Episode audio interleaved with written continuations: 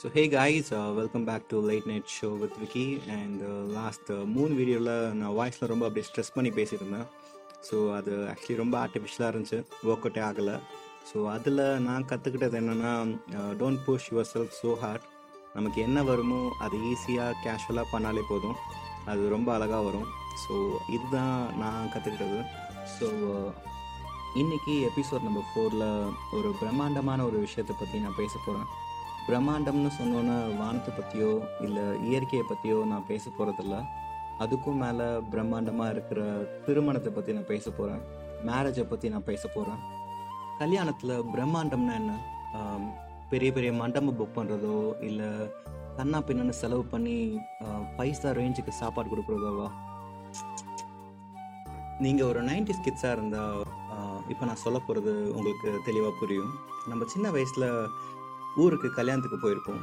So நம்ம ஊரில் கால் எடுத்து வச்சோன்னே அந்த ஊரே அப்படியே திருவிழா மாதிரி இருக்கும். அப்படியே நம்ம நடந்து போகும்போது தெரிஞ்ச சொந்தம் பாதி தெரியாத சொந்தம் பாதின்னு பார்க்குறவங்கலாம் சாப்பிட்டியா? எப்படி இருக்க? என்ன பண்ணுறன்னு விழுந்து விழுந்து விசாரிப்பாங்க. வீட்டு வாசலில் ப பந்தக்கால் நடுறதுலேருந்து தோரணை கட்டுற வரைக்கும் மாமன் மச்சான்னு போட்டி போட்டு சும்மா பட்டையை கிளப்பியிருப்பாங்க. அப்படியே நீங்கள் வீட்டுக்குள்ளே போனால் அங்கே பெரியவங்களை கேட்டு கேட்டு மாப்பிள்ளைக்கு என்ன பண்ணணும் பொண்ணுக்கு என்ன பண்ணணும்னு பார்த்து பார்த்து பண்ணிகிட்டு இருப்பாங்க. நீங்கள் பேகை கீழே வைக்கிறதுக்குள்ள குட்டீஸ் சுட்டீஸ்லாம் எங்கேயும் அங்கேயும் ஓடிட்டுருக்கும். ஸோ அப்படியே வீடே ஒரே கலகலன்னு இருக்கும். இப்போ இருக்கிற மாதிரி அப்போல்லாம் பெரிய பெரிய ஏசி மண்டபம்லாம் இருக்காது. ஸோ கல்யாணம்னு பார்த்தீங்கன்னா ஒன்று வீட்டில் நடக்கும் இல்லை கோவிலில் நடக்கும். அப்படி இல்லைன்னா ஒரு சின்ன மண்டபத்தில் நடக்கும்.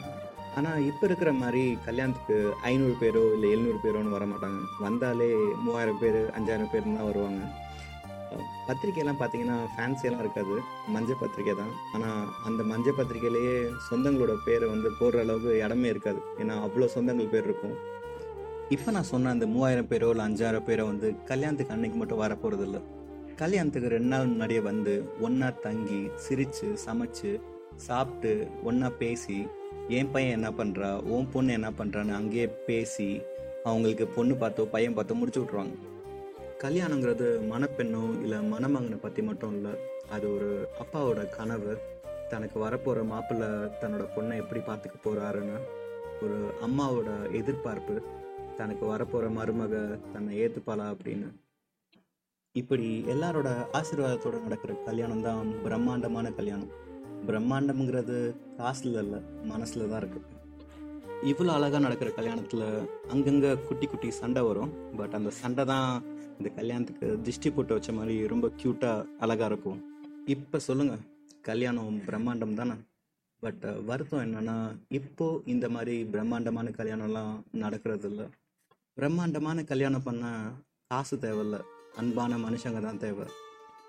இப்போ நான் சொன்னதெல்லாம் எனக்கு சின்ன வயசில் நான் பார்த்து எனக்கு ஞாபகம் இருந்த சில விஷயங்கள்.